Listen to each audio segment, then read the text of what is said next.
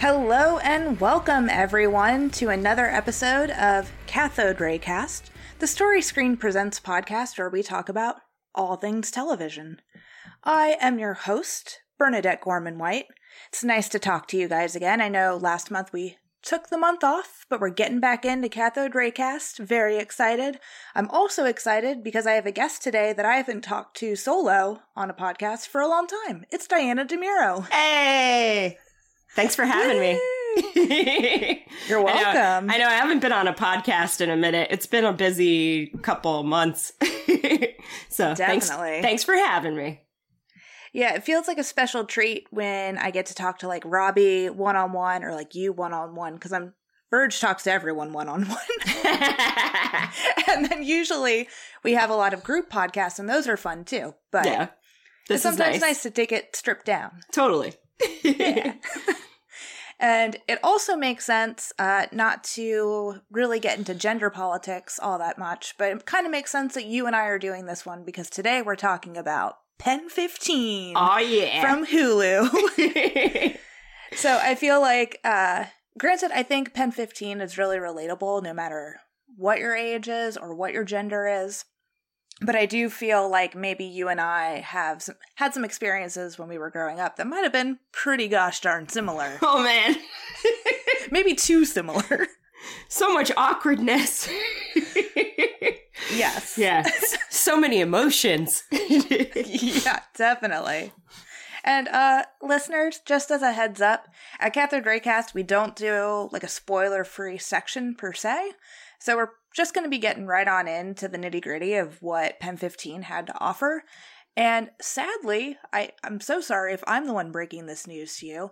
We just finished the second season, and it has been announced that that is the final season. I know. Kind of a bummer. sad. Yeah. I feel like watching that last episode was emotional because I was like, oh, no more.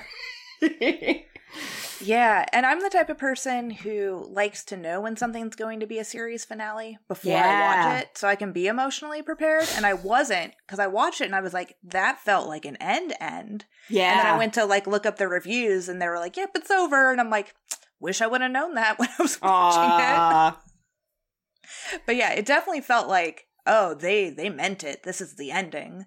But it was Yeah. I didn't know that going in when I first started watching it, but then by the time I was getting close to those last couple episodes, I was like, oh, okay, this is it. So I was trying to prepare myself a little bit, but I was still like, oh. Yeah. It was a hard like mental game to like prepare for the the tough emotion that came with saying goodbye to this show. Right. Yeah, and definitely like I feel like it was really hitting its stride right before COVID when it stopped. So then this sort of being like a second half of season 2 versus a whole new season. I mean, it's a little bit like another season, but yeah, I felt like it was like really ramping up right before um it stopped for a little while and and I actually just watched the animated special right before I started watching the second half. I di- I didn't watch it right when it dropped, so Oh, okay. I was sort of like, this was a treat, actually. I really enjoyed it. Yeah, because my experience of watching it is I watched the entire first season when it came out, right. loved it. And then before the second season, part one came out, I rewatched all of season one and then watched the first half of season two. Good And call. then when the animated episode Jacuzzi came out, I watched that when it dropped. But then leading up to this second half of season two dropping, I rewatched the first part of season two and Jacuzzi again, oh, cool. and then and then watched the the second part of season two. But I've only seen the second part of season two once, and Me I too. found it being the most difficult to go back and rewatch because it's not Yeah. nearly as funny. It's just really sad and depressing. yeah, I only watched it one time through. I don't know how much of it I will revisit right away. I think it's going to have to sit for a little bit because you're right. It's like a lot more emotional um, with less humor, like less obvious humor. I mean, there's there's still funny parts per each episode, or you know, each character's performance can be funny. But yeah, it's a lot more intense this time around, and I, I guess that is fitting as they're supposedly getting older. You know, they're still in seventh grade, but they're you know, they've gone through a lot by the end. So yeah, definitely. it it's really hard to say how much time passes in this show because yeah, the entire show takes place in seventh grade. But it's like, what part of seventh grade? The beginning? Did they span a good distance where they're like kind of towards the end of seventh grade? What I know, do you and, think? And, and, and it's funny too because you have like you know, so obviously if you're watching the show, you know the premise, but it takes place in the year 2000 um, the two main characters, Maya and Anna, are played by adults and the creators of the show, but everyone else is actually close to being 12, 13 years old. So I, it's funny to just like obviously look at them age around Anna and Maya because you know they're getting older as the show is being filmed and seeing the kids get taller or their voices change slightly, but I know, so that's sort of difficult. You're just sort of like, okay, they're keeping them in seventh grade, but they look a lot bigger. Especially their female uh, friends, because like oh Becca, yeah, like the dudes like Sam and Jafir and Gabe, we were like, okay, it's pretty easy to keep you looking kind of young. yeah. They But- haven't really hit that major puberty growth spurt yet. Like just a little bit, maybe a tiny bit, but not too significant. But the girls for sure, and and and that mirrors real life because I always feel like the girls mature first at that age anyway. So all of a Oh, yeah. sudden you're like, whoa. Big time. you look mature, you might not be mature. And I feel like that's a good theme in this show too, is like wanting to grow up and maybe not being ready or mature yet to handle some of the things that you are being thrown at, you know? Oh, definitely. yeah. Especially this latter part, the second part of season two. I was just like, no, no, no, no, no, you're not ready. You're not ready. Don't do that. Did it take you back the same way it took me back? Oh, there's some I'm cre- sure. Yeah, there's some painful parts of that where you're just like, oh, and and I definitely was trying to think about, you know, where junior high is a hard time. Like, Yes, like, it is. It's a I battle don't zone. What was your junior high experience like. Mine was was that it was sixth, seventh, and eighth grade. We're at the middle school, and I was one of the first years that they moved sixth grade to the middle school because originally my elementary school went all the way up to six and then it changed while I was in elementary school. And so it finished at fifth and they pushed sixth grade to the middle school by me. So I feel like seventh grade is, is intense being that middle year because you're like, you're no longer the youngest, which is, was the most terrifying year for me. And then it's still really awkward and not awesome sometimes. And then by eighth grade, at least you're like, I'm the oldest. I'm okay. It's cool. And then you go to high school and you're like, Jesus, so- Can't I go back there? yeah. And you're like, ninth grade is terrifying. And it, the kids look so old compared to you. But I feel like when you're, you know, in sixth, seventh grade, like there's people that are still pretty little, you know, you're still like, you're quote unquote a teenager, but not, you know, it's awkward. Definitely. Yeah. So, so I went to a really small school, being from southeastern Indiana, and our school system. And it's funny, the elementary school and the high school are across the street from each other, Okay. so they're very close by. And uh, elementary was kindergarten through sixth, Okay. and the junior high high school was all one building. Oh, So- that seems like were- a bad, bad time. I'm so sorry. and since I graduated, I think my youngest sister, who's eight years my junior, she had the experience where they had separated. the- Yeah. so there was like a wing that was junior high and a wing that was high school.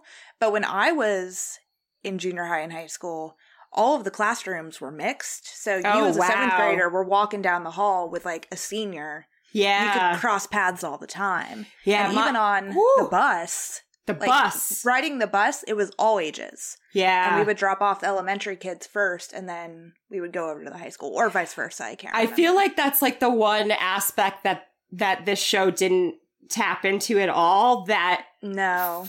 Was some serious trauma for me because the bus is where like you don't really have any teacher protection when you're younger from bigger kids either bullying or you know even like that maturity level of being like you're cute and you're like I'm scared of you.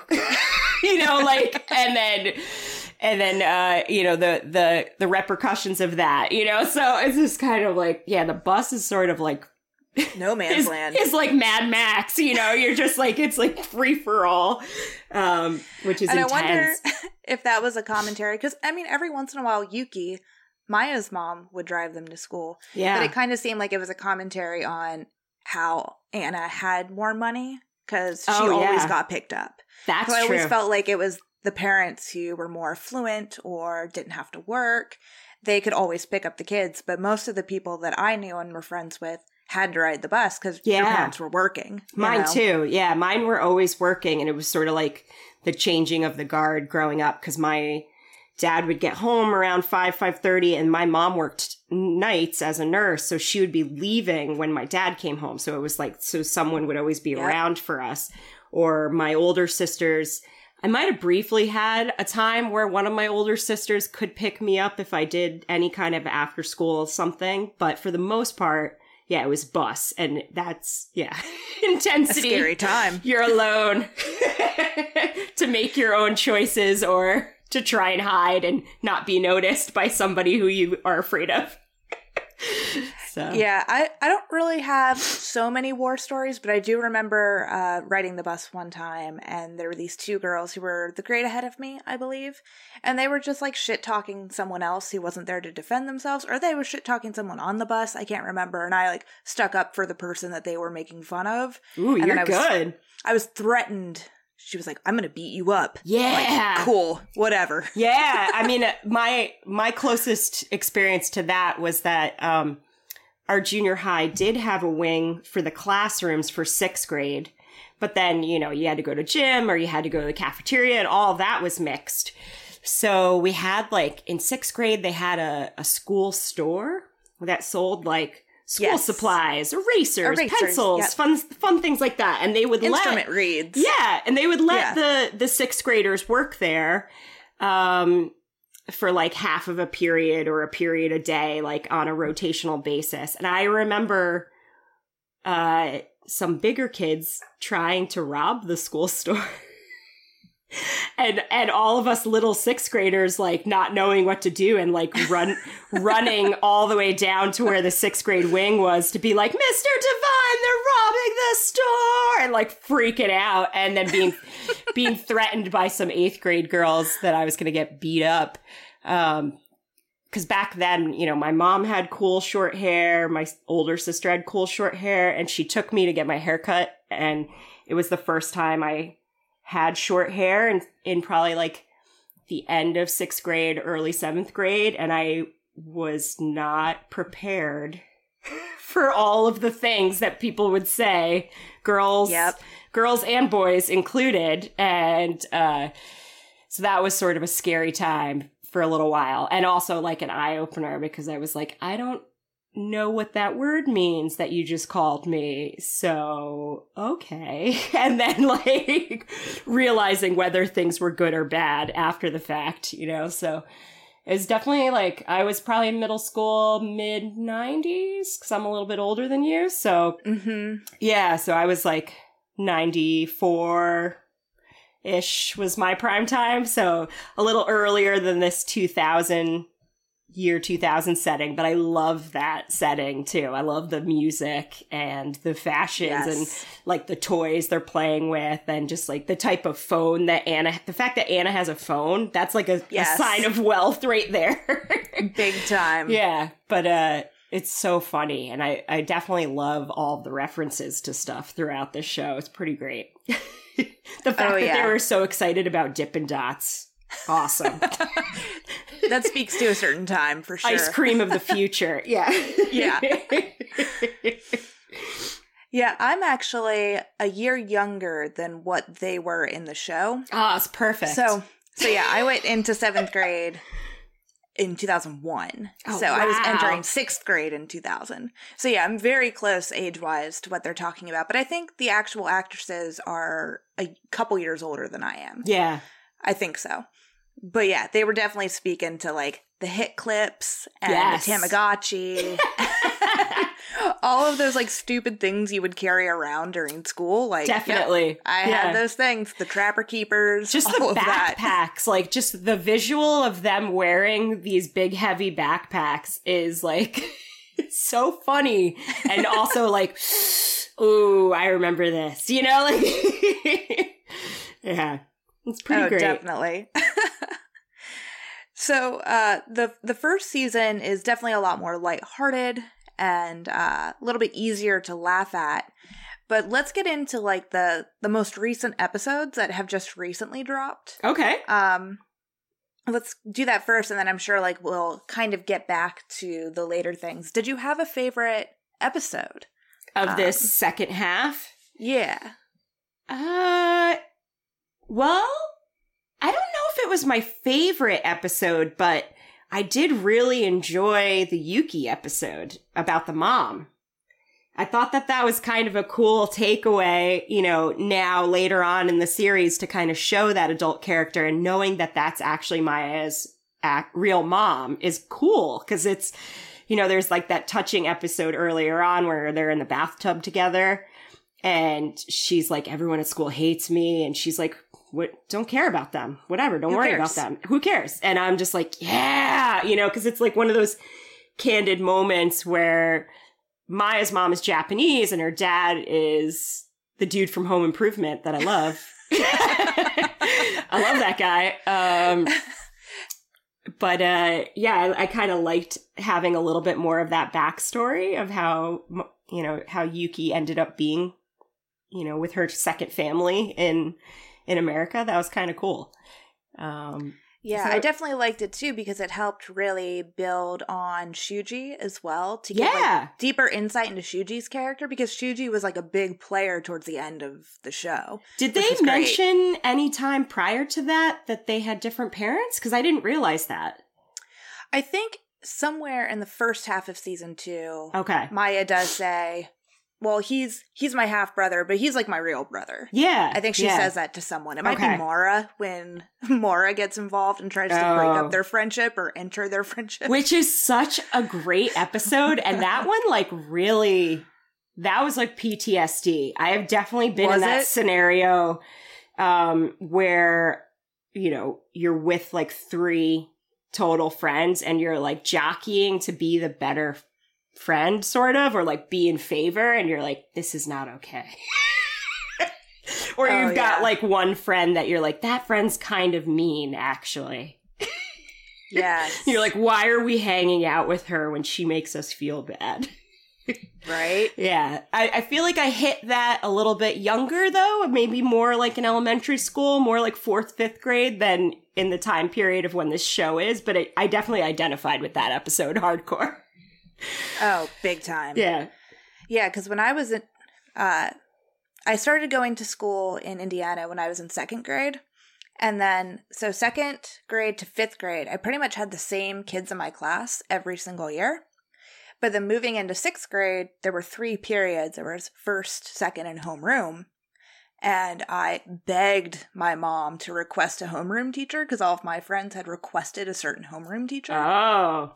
And my mom was like, nope, you're going to get who you get. Like, You're just gonna roll the dice. And so I was in a class with like completely different kids, like that I kind of knew because they were in school with me, but they weren't in my class. And so it was during that time that I kind of got like Maya'd out of my friend group. Right. Because my friend group kept hanging out together and they were in all the same classes together. You feel like And you're kind missing of- out. Yeah. Yeah. You're and not I had to like make new friends. stuff. Yeah, that's tough. I know. The Yeah, so that happened to me earlier Yeah. too. I feel like the fear of missing out applied way more when I was younger than than now. Like fear of missing out was like, oh, I didn't get to go to her house on Friday and they did a slumber party and I I don't know, you know, all the things that happened, you know, it's so it's so intense. They made a choreographed dance and I don't know that dance now. Exactly. They have a new like weird secret joke of whatever, you know, so Yeah, I'm. I the bat mitzvah episode was pretty great. I feel like that first episode of of the second half of season two was really fun. Um, I have gone to a friend's bat mitzvah, and she wasn't as mean as that character, but uh, or or that wealthy. But I remember that being like a whole experience because I didn't have a ton of Jewish friends. And like growing up I was sort of like raised loosely Catholic because my mom had gone to Catholic school her whole life. So she was like a little over it by the time I came along. So she wasn't as intense about it. Um, fair. but uh my yeah m- my experience of that was just like yeah it's so lavish. Like this whole party about like becoming an adult in the eyes of God. You know, like so it's just like so intense. oh yeah, I've never been to a bat mitzvah or a bar mitzvah. Yeah. But yes, when I see them depicted in television and films, just like, dang, that yeah. must be some kind of experience to be told, a that you are becoming either a man or a woman, and that's what you are now. Right. And also just to see the expense that's yeah. put into these very insane parties. But I also didn't get like a sweet 16 party or anything like that either. So I feel like that concept of like spending that type of money on a child is foreign to me. yeah, you know, I went to some sweet 16 parties. Um I don't ever remember them being so lavish. Like I, I had a birthday party, but it was at a park and it was outside and it was like right. everyone could do, you know, someone go play like frisbee and people had super soakers and stuff like that. Like it wasn't anything, we were like grilling hot dogs. It wasn't anything too crazy. It was just that I got to invite more people than usual. yeah, that makes sense. Um, that sounds like a great party. yeah, no, that was probably still to this day like my best birthday party thrown was like 15, 16 years old. Sounds um, great but uh yeah no I, I feel like the extent of like lavishness was like somebody had their birthday party at the like elks club or like the the you know uh like whatever knights of columbus hall so that they could have like a dj right right. And that exactly. was like lavish. Yeah. But uh yeah, that whole experience of having like awkward dance party is really fun. I I love that final episode of of uh before the hiatus of the play. Yeah, so, that's such a good one. And I rewatched that before these new episodes. I didn't rewatch the whole uh first half of season 2, but I rewatched that episode and I was like that was such a good episode and a good cliffhanger for like a mid-season break.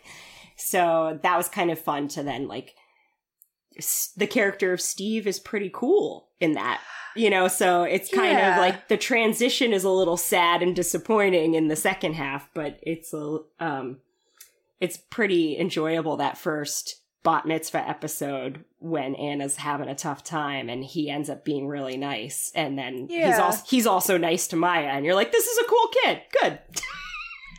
yeah, I I think ultimately still the the Steve character so tragic because I think he is a good dude. Yeah. And he's just mixed up with some dudes who probably also are good dudes, but right. just are acting really douchey because they think that's the way to be. Right. And yeah, it's so unfortunate because, yeah, you look back at your own experiences and you're like, yeah, how many of us were just like stupid and terrible for no good reason? just yeah. to do it. Yeah. You know? And and also like the premise of them liking kids that are freshmen in high school and they're in seventh grade, it's not so much older, but at that point in your life, like hormonally, it's totally different. Um, mm-hmm. you know, just like level of maturity maybe is not that different, but it can be in some aspects like of what you're ready for. So that was like the biggest, like in this second half, you know, yeah, it was, it was pretty intense.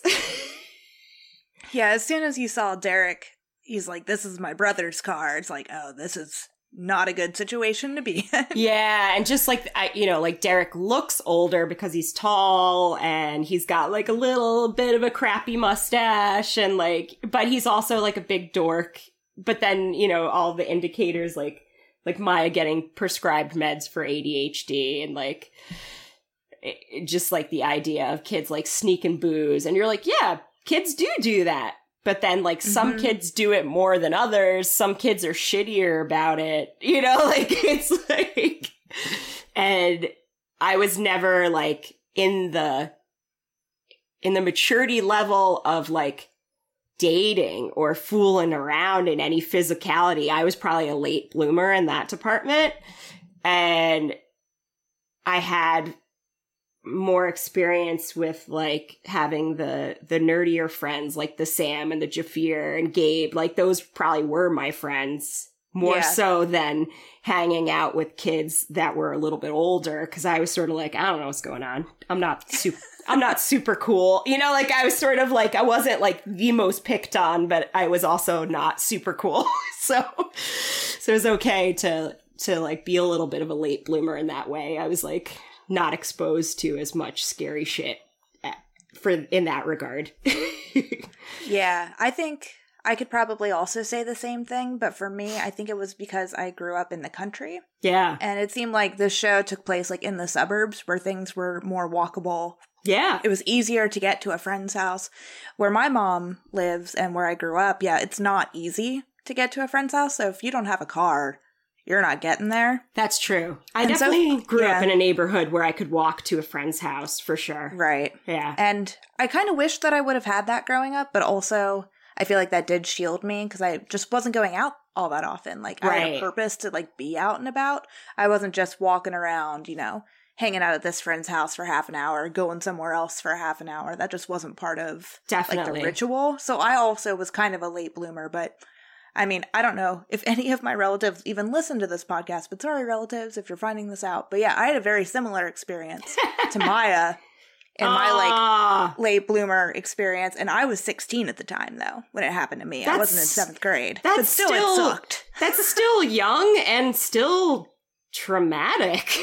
like very much. So you know the idea that uh like the idea of consent and i love the the final episode has you know sam being like if it's okay to give her a kiss Yes. and i was like fuck yeah consent sam you know like i was just like he is great but it took him a little while to mature you know so i i do like that they kind of came around to that full circle um, I was afraid they were going to drop it, and then I was glad that that worked out. But they didn't. They didn't overplay it. They made it, you know, more age appropriate for them, which was nice. So yeah, yeah, I agree. That whole experience of like hanging out, you know, whether it's at a birthday party or just being invited to somebody's house to like hang out, boys and girls together. Um, especially when you're figuring that stuff out. Like I love the episode of the play because I love the character Gabe not really knowing if he's gay or not and Yeah, not, you know, maybe liking Maya as a friend and thinking that that's what he should like, but not being totally on board. I definitely identified with that too, because like, you know, um, when I was in high school, I had a girl who liked me, and it was the first time that ever happened, but she was older than me, and I was f- totally freaked out by it. And then, you know, uh, spoilers later on, I realized I also liked girls besides guys, but it took a few years for that to register for me. I just wasn't mentally exposed to that right. and grew up in an area that was like pretty traditional. So that was weird and foreign at the time. And I just didn't want to be weird. I wanted to just Right. float, float under the radar, not get picked on, not cause too much trouble, which maybe sounds lame, but uh, you know, I wasn't mean to her. I told her I was very flattered, but I didn't feel that way. And then it was just sort of dropped eventually, which was good. right. you know, like she wasn't mean about it. She was really nice about it. But I also was like, okay, you know, like I just didn't know what to do with that situation. I I didn't have anyone at the time because my siblings are a lot older than me. They weren't there Mm-hmm. on a daily basis when I was like going through shit. So it was more like being an only child because I could only talk to them later on about stuff and being like, you weren't there. You didn't explain what it was like to get your period. I thought I was dying. Oh, You know, like, so like Yeah. the whole like aspect of Maya kind of trying to hide that at first and the slumber party episode is so painful because it's so funny, but it's so sad too. Where like, you know, you're becoming older and your body's changing and that can be perceived as gross and scary. Mhm. And then also, but then it's totally normal and you just need somebody to tell you it's normal. Yeah. So all of those aspects are like, this show's really spot on. oh, definitely. yeah. Yeah, I see. I was the older sibling who then tried to impart my half-formed wisdom Hell onto my younger siblings, but they didn't want it. Some of them Ah, didn't want it. They were yeah. like, "No, I'll figure it out on my own." And I I'm know. like, "All right." you're- No one wants, no one wants to be told. And you're like, I'm trying to help you. this will help. You'll look back on this and smile. Yeah. It was not well received. But that's okay. we we figured it out. Yeah, I feel like I've been through that more with friends in in more recent years where I I I never try and be like, "Oh, I'm so much older than you. I've been through it all." But like I'm just like, "Oh, I've gone through some shit." Uh, you know, maybe imparting this to you will help. Who knows? Yeah. But take what you can from this story of awkward shit, you know? Like, so But uh If anything, just listen to me tell the story, and you can do with it whatever you want. totally, totally. Yeah. So, oh man. But what episodes did you really like of the second half? Oh man. I would probably say the the Grammy episode I really liked a Oh, lot. yeah. And I really liked the Ume. I liked it when they were like branching out and like exploring other family members or other people that had formed them and like informed their childhoods. yeah. I really liked those episodes. But yeah, I thought seeing Anna and Maya have to deal with that grandmother. oh my but god. like doing it very well, like actually being pretty nice. they were very respectful and yeah. it's really funny. I don't know about you and your experience with grandparents, but I my mom's mom not as old as the actor playing Anna's Grammy, but kind of similar in the sense where I like had her pick me up from school and she kind of was like a lead foot and she would like Mhm. be sort of an aggressive driver at, but she was like had a bit of a temper but would be really funny like she taught me and my friends how to play poker and like different because she worked at a country club and uh she was always like around a lot of women so she was just very vocal and funny but sometimes mean. So we were always like a little scared of her but not totally. We were just like oh, okay grandma's got a temper so mima mima's coming. She's not good at cooking. Uh like she didn't know how to pump gas. I remember the first time i was in the car with her where we were somewhere that she had to pump her own gas and it was like it was an, it was a learning experience for all of us. So yeah that episode's really funny um but also sad you know so Yeah. Yeah, very sad. Was your grandma from New Jersey or she just never had to pump her own gas? You know what? She was a city kid. So it was funny because I remember when we went to New Jersey and that was such like a weird thing that you weren't allowed to pump your own gas. And I was like, this is the place for Mima. But, uh, you know, like, but, um, yeah, no, she was just like a city kid. She just like grew up in New York City and Yonkers and didn't drive for a really long time. And then I think when she Yeah. did drive, she was sort of just like in a more traditional marriage where my grandpa did certain things for her, you know, and he probably Yep. went and filled the, the car with gas for her and whatever. And then um, eventually she started to learn how to do some of that stuff on her own. But it was just, and they were not good cooks. Uh, my my memories of going to my mom's parents' house was like that was where we got to get takeout because my grandma wasn't a good cook. So we would only really ever eat fast food with them. Like we would go get Kentucky Fried Chicken or we'd go get hamburgers or something, and that was like a treat in Right. my in my eyes as a kid. But my dad would be like, "That's because your grandma is a terrible cook," and I'd be like, "Oh, okay." I you know, and I didn't experience that until later when maybe she would be coming and staying with us to watch us if my parents wanted to go somewhere and then having that experience of being like oh yeah you're you are not a good cook Right. so is is a pretty funny experience but my you know my I definitely loved the like zinger attitude and the like the driving and the constant honking and like all of that And Anna saying, Grammy, you don't have to honk. yeah, exactly. And you're you're like you want to be respectful because you don't want to make them angry, but then you're also like, yeah, Grammy, don't don't, don't do, that. that. Please don't do that. I might know better than you in this situation. Don't do that. Yeah, or just like Yeah. you know that that uh instance of having an adult slightly embarrass you, but then you don't want to hurt their feelings or you Right. Or get in trouble or Yeah. Yeah, and that, I mean that can be with parents too, but yeah. yeah. It was kind of fun to see because I'm assuming, yeah, that was the mom's mom. Right. So I liked that you got to see more of like why the Melora Walters character is the way she is, Kathy, Right.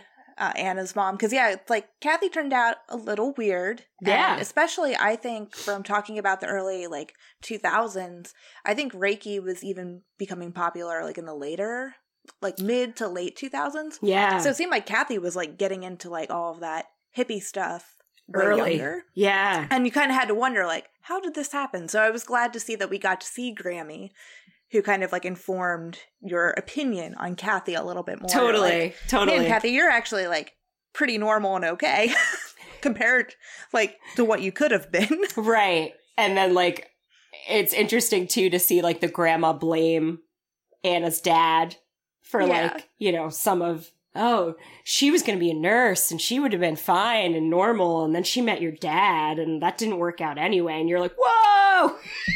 yep. yeah. That's some grandma knowledge being passed on. yeah, whether you want it or not, you know, it's like yeah, exactly. Some grandma judgment, some grandma Yeah. side eye. but I did love time. I did love when the when both Maya and Anna are giving her a makeover and then and she's like pleased with her hair and how Yes. like you're just like, yeah, grandma. Oh. Yeah, that's a good grandma. Yeah.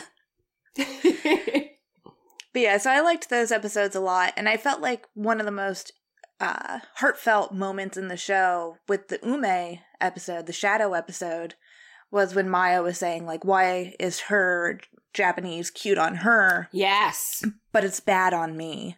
Right. And it really gave you some really good insight to, I'm sure, how Maya, the person, the actress behind Maya Ishii Peters, the Maya Erskine, how she probably felt growing up too. Yeah, I loved having that um also aspect of, you know, it's not the same but like so I'm I'm half Hispanic and Mhm.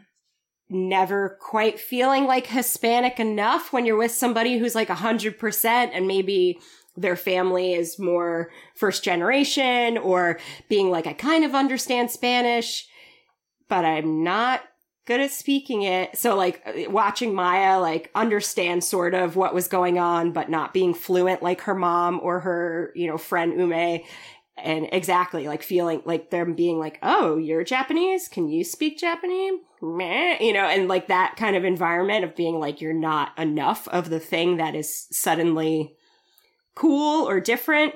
So Right. it's you're just different enough to make it a little weird or exactly like you said. Like why is Ume she's like tiny and cute and you know like and I like initially how Anna and Maya are protective of her, like they're worried that she's going to get like torn apart in middle Right. school, but then it backfires and everyone wants to be her friend and stuff. But, Right. Yeah, them Yeah, kind of like- coming around to each other is so good. Yeah, and how it really was turned, how like no one was even paying attention to how Ume was feeling because Ume Yeah. was like, "I don't like this. Yeah. You guys want this? I don't want this to Right. be called at." And They're like treating at. her like a doll. Yeah. yeah, for Yeah, sure. I, I just thought that little actress, It was smart to bring in Ume, and it was smart to bring in Mara in the first half of season two because they were bringing in like these newer actresses who actually probably could be more age appropriate compared Right. to all of the other kids like you had mentioned before who had kind of grown up a little bit. yeah, they're starting like, to age "Oh, up. This is kind of weird. So they got like a couple new f- fresh faces to be like, okay, no, remember they're supposed to be young because Yeah. Ume is a year younger than they are, and yeah, Right. she looks like a baby Right, compared and to them. and 11, 12 years old, you can still look like a complete baby. So it's hard. Definitely. It all depends on where you are in puberty and just, you know, whether you hit, hit your growth spurt early or not. And yeah, Yep. for sure. And yeah, I was playing a lot of Dance Dance Revolution in eighth grade, and those mats are terrible. they move all around. It's impossible to play that. I've never been good at that, uh, but it's so fun to watch people do that. It's hilarious. yeah, it's really funny. Yeah. But it's funny in both instances. It's funny when people have like the cheap plastic mat and they're playing it at home because those things are like so crinkly and they move all over the place while you're trying to tap on specific buttons. But then it's even funnier too to watch it like in an arcade with like Right. a real Dance Dance Revolution because people are so loud and they're just like stomping all over it. Like there's not a good way to play that game. no. Yeah, you're like, even in Scott Pilgrim, where it looks kind of cool, it still looks a little dumb. Yes. Definitely. yeah. um, in that home episode or it was at the the end of the penultimate episode there was a scene that i wanted to mention just because this didn't happen to me but it happened pretty much exactly to my mom Oh. so my mom when she was growing up she had a gerbil named gertie Oh. and she would have like shirts with like the pocket on the breast and she would carry like the gerbil around in her pocket. And they had like an outdoor cat that wasn't really quite theirs, but kind of like hung around their house, and they named the cat Fluff. And yeah, one day my mom thought oh. Gertie and Fluff could be friends, and Gertie and Fluff could not be friends. Oh, man. and that was the end of Gertie. So when it was happening to Daddy the hamster, and so, so dog- bad. I, I was like, I cannot believe the situation is happening. I know, especially because like initially the dog is like a source of comfort. Like it's really sweet. It licks them. It's friendly. And like they're like at this like vulnerable point in the episode. And you're like, yay, the dog. And then they're like, yeah, animal friends. And you're like, no, no, no, no, no, no, no, don't do that. Don't do that. Animals prey. You know, like, yeah. it's only an animal. It only knows what it knows. Right. Mine, Yeah. uh, I, I had a dog growing up and my next door neighbors had a dog and they would sometimes, ours would stay in the yard even when it was off leash. It, I don't, I can't explain it. No dog I've had since has been that good, but Mhm.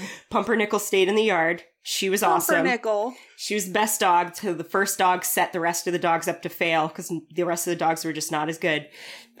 but uh next door neighbor dog, Smokey, he was on like one of those runs and they would sometimes let him off the run and he would just kind of like zoom around the yard and run over to see Pumpernickel and run around his yard.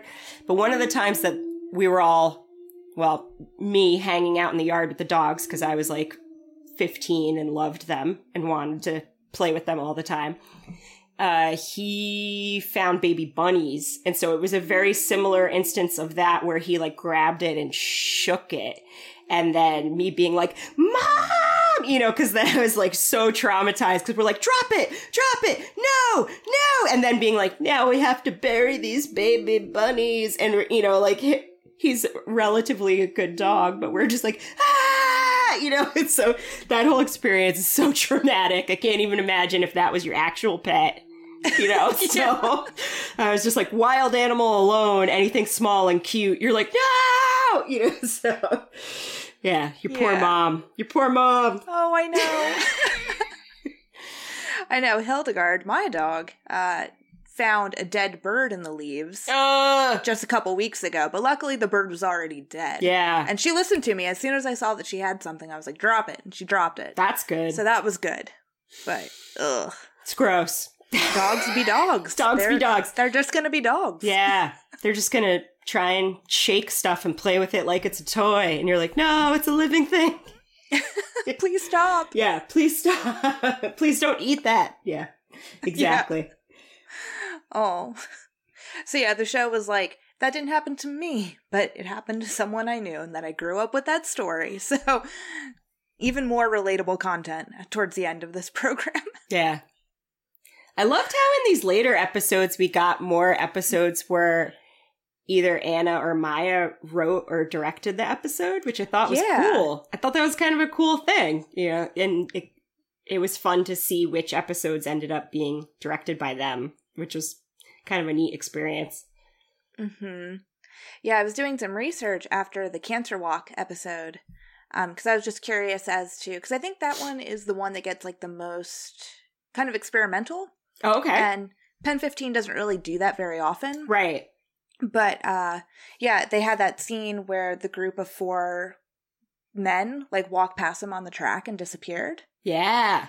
And apparently Anna's father he actually went to DePauw University in Indiana, where I went to college. Oh, wow. And he was a member of a all men singing group. And he died of cancer. Ah. So the whole cancer storyline, I think, was written about her dad. Oh, okay. And then that, That was like supposed to be her dad walking past on the track, which was like really cute. Yeah. In the in the context of the episode, I was like, that's weird. What's Yeah. going on here? yeah. When you when you find out more about it though, that's pretty touching, which is yeah.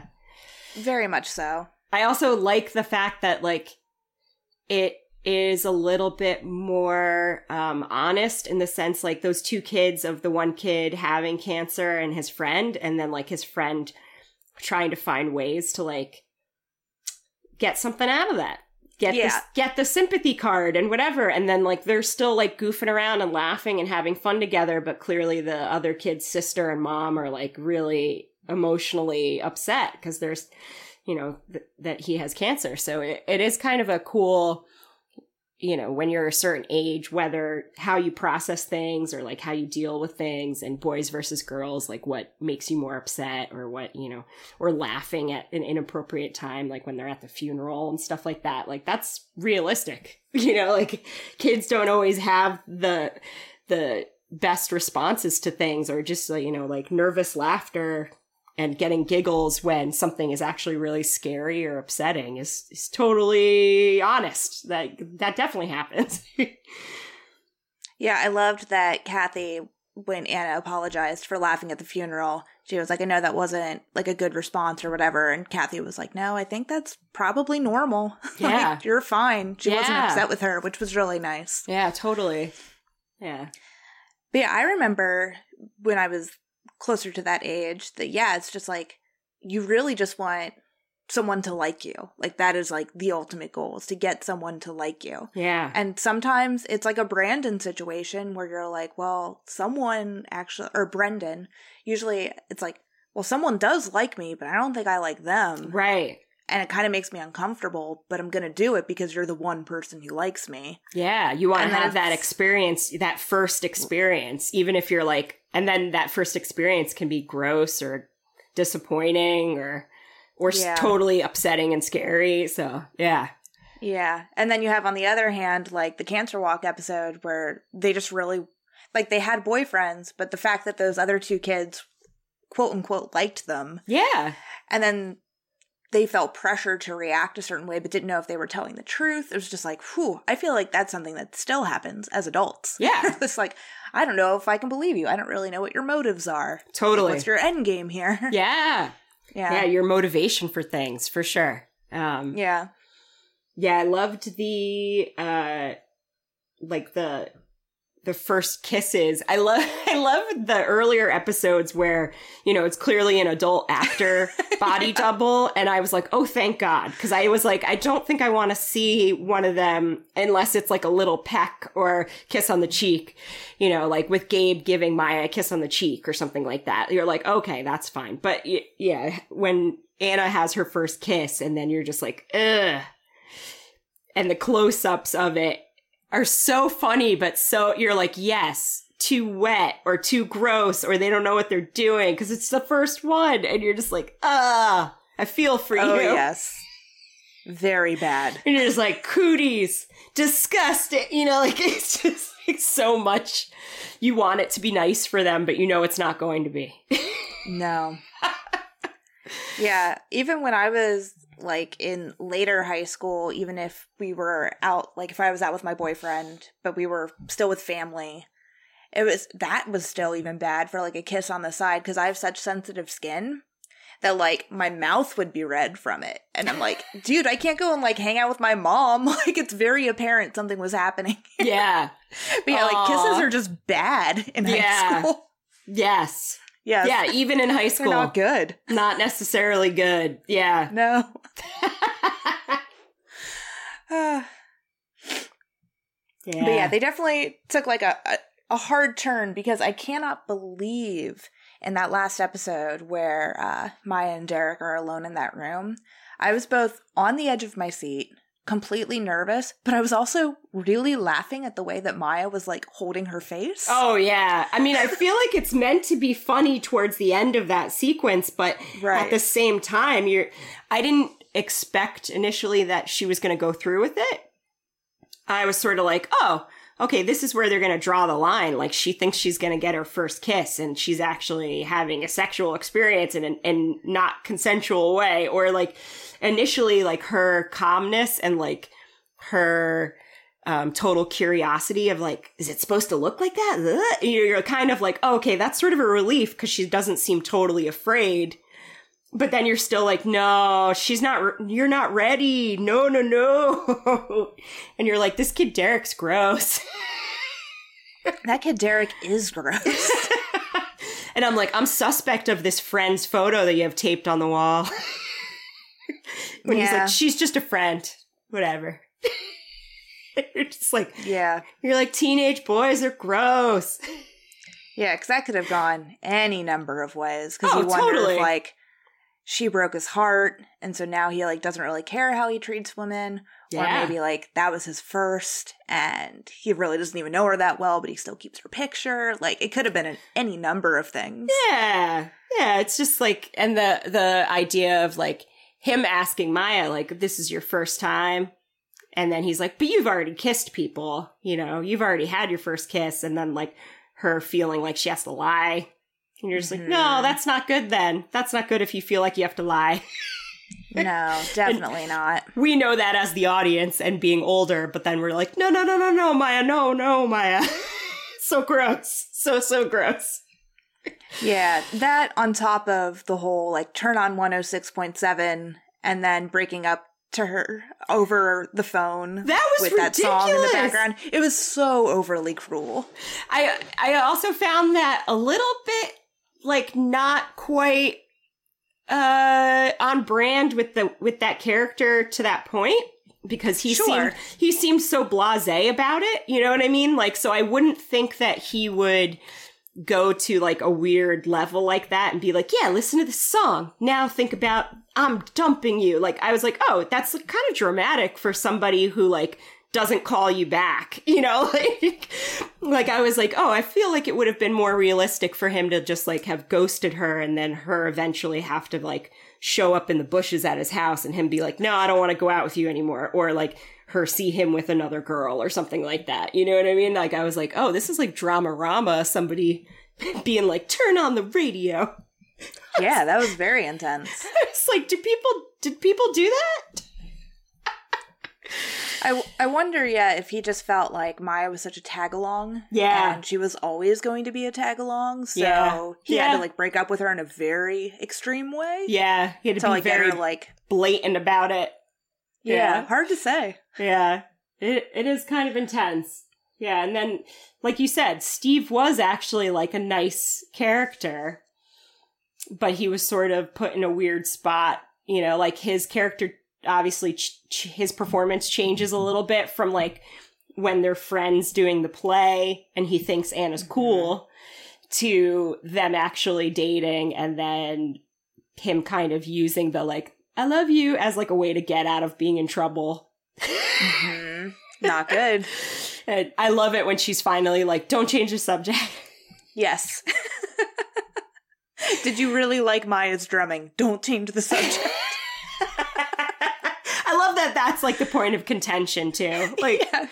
like no, Maya's not a good drummer, but I just need you to be loyal right now. You know, like I need you to choose my my thing. You know, so yeah, and I and I love that. uh You know that Maya's brother Shuji shows up to also do the egging in quotes because it ends up Yes. being baby squid, which is so great. Very funny. Yeah, I love the like seeing them in the Asian market and you know buying stuff that culturally is not weird for Maya's family, but is kind of weird for Anna's family probably. But she's just totally into it. She's just like, whatever, it's cool. You know, we're doing this, and then that being what Maya brings. to go egg that kid's house is so great. That that whole sequence is really fun. I just I, I thought that was a kind of a great way to to end the episode. Yeah, definitely. It was like, oh man, Gabe and Jafir, did they get out safe? Yeah. Who knows? Who knows? Yeah, and and uh, I love the um the like soundbite of music that is used every time Anna thinks a kid is cool or hot or whatever. You know, the like la la la da da da. You know, and I love that that's changed back to the brother at the end. You know, because it's hinted that she likes him earlier on in the seasons, but yeah, no, I like that you're sort of like they'll move on, they'll be okay. They'll be okay. yeah, because I definitely thought like when she got together with Steve, I was like, hmm, interesting. Yeah. because of of Steve's ethnicity. right. And so you're like, all right, yeah, it's really like about Shuji. Like, I feel like she probably imprinted on Shuji from a very young age. Oh, totally. And that's like her type, her crush right there for sure. So big time. But uh, I'm kind of glad that it didn't really like totally go into her dating Shuji because I feel like that would be a point of contention with her friendship, you know. So I like that it Big that, time. that wasn't tackled in this, but you know, like it can be inferred. But yeah, Because, yeah, I think if we are to guess that this fake Anna and Maya relationship does go on into the future, yeah, I feel like when they're older, Maya could handle Anna dating Shuji. right. But if it were to happen, like pretty much next season, if there was a next season, yeah, I don't think Maya would handle that very well. I don't all. think it would go over well. No. No. I think Anna would have to choose at a certain point, and that would be bad. yes. yeah, for sure. And I like that they left it really open ended, and their final conversation is like, maybe sometime in the future we won't even be friends anymore. That was so and they're heavy. like, you know what? We're gonna keep trying to be friends. Like, Yeah. we're, we're together now. And I'm like, oh, this is a very mature conversation that I don't think I ever had when I was younger. No, I feel like the, you know, the examples that they were giving each other about growing apart were like adult Maya and Anna yeah. saying like what can happen with a friendship as an adult and you're just like, "Oh shit, this is heavy." And then or, you know, like we're going to be together forever and have like a double wedding and live next door to each other and la, la, and I loved Get that. divorced at the same time. Yeah, exactly. And like the angels will come down. We won't need anything because we have each other. And you're like, yeah, you know. So like that, that like purity of of having such an intense friendship at that age is so great. Yeah, yeah. the Yeah, loyalty. definitely. Yeah, for sure. I loved it. yeah. It it'll be nice because I'm going home for Christmas. I'm going to Indiana for Christmas this year. And so I'm kind of like seeing my I don't know who's the Anna and who's the Maya in this relationship, but I'm seeing my best friend from high school, Kelsey. Aw, that's so nice. And that'll be great to see her too, because yes, Kelsey and I were best friends in high school. We remained very, very close. I still consider her my best friend, although she is states away. Right. And we don't talk as often as we used to. But yeah, it's just really nice to have that touchstone. And I, I like to think that Maya, Ishii Peters, and Anna Kone will have that in the future, even if they don't remain super close. I know. I feel like even if you're not super close, it is such like a a special thing to have even just one friend that knew you at certain ages of your life, you know, like knew you when you didn't have all of your shit together or when you were awkward or knew you when your your family was going through certain things or you know like like having Anna's parents get divorced and having somebody who's there. Like I love that episode when they run off into the woods and they're like, you know, is this magic? Like just them being there for each other. It's so special. I also love when they start performing witchcraft. That episode is so funny, so good. Vendi Wickney. Oh, it's so, So good. funny. It's so good. Um, I was Yeah. very much like that in elementary school. Like I anything love I would find was a sign for something. And this means this. that's that's so great. Yeah, walking down like an alleyway and like finding like a piece from a magazine and you read whatever it says. It's like, oh yeah. this is a sign. I also love the um you know like the very early episodes of of season 1 where like they have all these hopes for junior high and then they're like oh actually it kind of sucks cuz I think that's how I was where I was like it's going to be great and then I'm like uh it's not so great it was okay It's more of the same. it's kind of horrible or the same exactly Yeah. things don't change that much or or the things that do you're like, "No, maybe I don't like this." Yeah, because I think when you're young and you have like a group of friends and then you're you're aging together, you're thinking, "Oh, like the new and exciting things are going to be new people that I've never met." But you don't really have the wherewithal to realize like, "Oh no, I'm aging up with literally the same group of people yeah. and they are going to change into what I'm looking for." But that feels weird because they've been like your friends since you were like 7. Yeah. So you're just like, I'm not supposed to like Sam because Sam is like my friend. I'm supposed to meet a new boy who I find Yeah. exciting and alluring. Like it's hard to like flip that switch in a young brain to realize Yeah. like, oh, they're the person I'm gonna end up liking. Or like, uh, you know, from a friend standpoint, this happened to me maybe when I was a little bit older. It was more from junior high to high school, but like I had a pretty nice group of friends by the time I was in eighth grade. And then going into high school, they kind of started to peel off. Like some of them became quote unquote cool kids or, you know, some of them were more jocks and, and started to hang out with different people. And some of them were still the nerds. And for a little while, I kind of like floated because I was like, oh, well, we used to all hang out. Um, and I met more kids, you know, because it was combining more than one junior high school at my high school. So I met some new people and eventually I was like, actually, I like the nerd kids better, you know? So I was like, they're nicer and they're not all like trying to drink all the time and like do crazy shit or smoke pot at that age when I was like, I don't know if I like that yet. You know, like I was just sort of like, oh, I'm just going to feel this out for a while or, um, so it's it was kind of funny to like have the kids that you grow up with and you're like but she used to be such a nerd like me and now she's got bigger boobs and she got rid of her braces you know so now the boys like her but they don't like me like that you know so it's sort of it's interesting to see that in the framework of this show and then kind of identify with that in your own childhood Yeah. yeah Yeah, So- when I was going from fifth grade to sixth grade, where all of my friends were like in a different homeroom class than I was, and my parents were like pretty much getting to the point where they were going to divorce. And at the same time, I found out that I was going to need glasses. ah And I also was told that I needed braces, but we ended up losing our health insurance for a while when my parents split up. And so I just never got the braces. I also never got the braces. Both of my older sisters had them, so I think by Yeah. the third kid, my parents were like, "No, we're not paying for braces." right. um, but I remember like in sixth grade having a friend of mine who was like part of my like initial clique say like, "Oh, you're just gonna like be kind of weird now." oh, And yeah, because like I was changing the opposite way. Like a lot of my friends who had had braces maybe were like getting them off at that point. yeah, And like they were starting to grow boobs and I wasn't growing boobs yet, but I had like the glasses now. So yeah, I remember when like that changed. And then definitely when I was like in junior high and high school, I was also a part of like the nerdy group as yeah, well. And I was just like, this is where it's more my speed, where I don't have to worry about getting in trouble as much. yeah. I mean, I had I had a friend that in sixth grade. And probably even through eighth grade, I would have considered my best friend. And initially, she always had braces. She wore big glasses.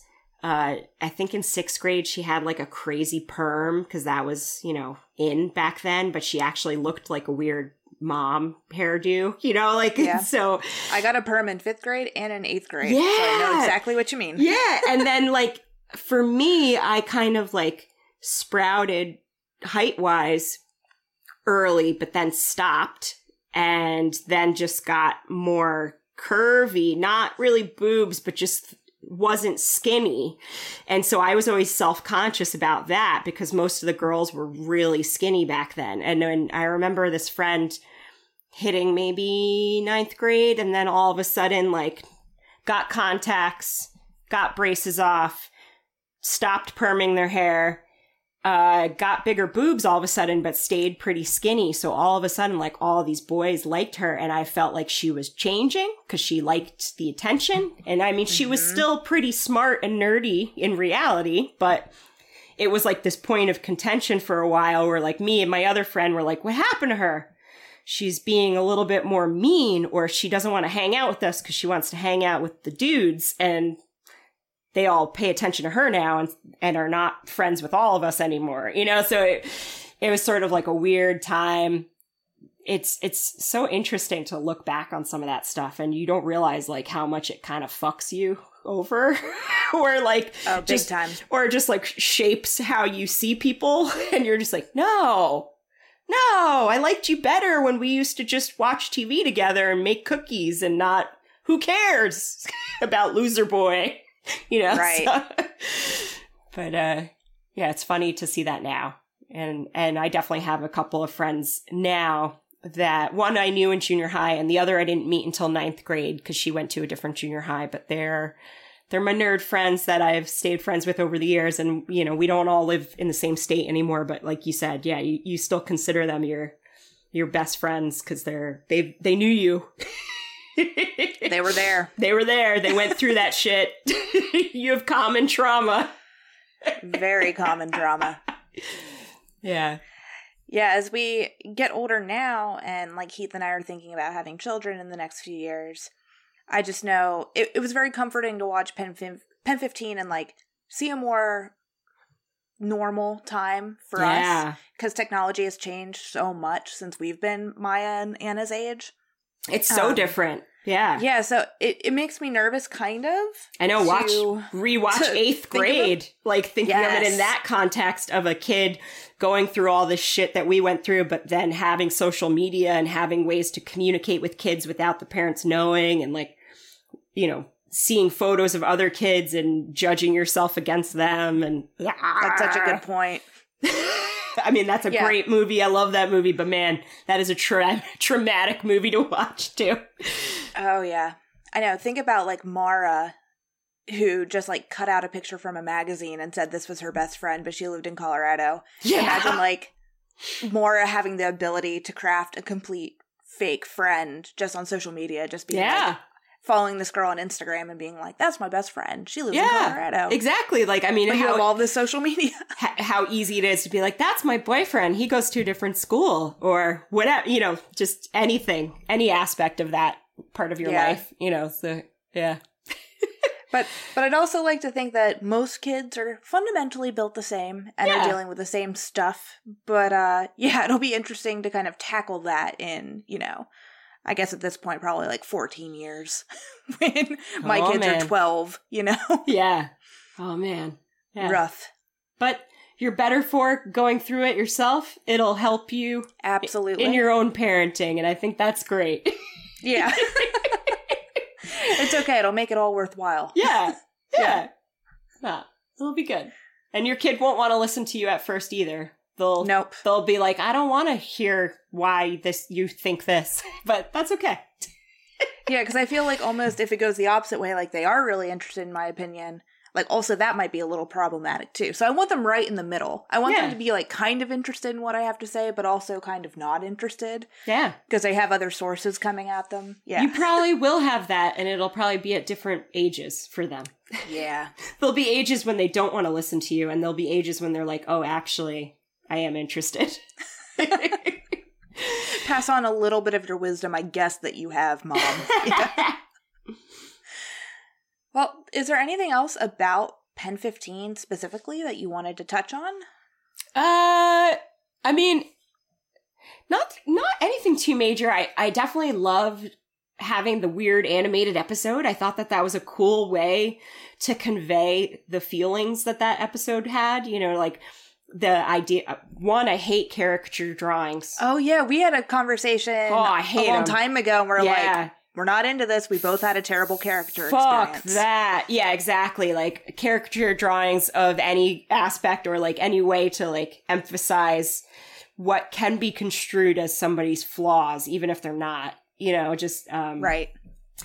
That whole and and doing that at an age when you are insecure about how you look is so intense. So I I've loved the the cartoon aspect of that and that transforming them while they're feeling their most low and then, you know, seeing that change based on how they start to feel about each other and, and themselves is was really great. And I was like, that was a great episode. I agree. Yeah. And I mean, it was a one off, but it, it still flowed with the story. So it was still very cool. Yeah, and I liked that it you got to see the dad a little bit too, like the dad who's trying to like play the cool dad card because the parents just got divorced. right. And so he's clearly trying to not be too parental because he doesn't want to turn Anna away from him. Right. But at the same time, he's like, we got to rein this in, girls. Yeah. So it really like set up his character in a nice way for that latter half of season two as well. Definitely. Yeah, that was a great episode. Yeah. I liked it a lot more than I expected to. I was sort of like, oh, this is just going to be whatever. And I was like, no, this is a good episode. Yeah, for sure. Yeah. Yeah.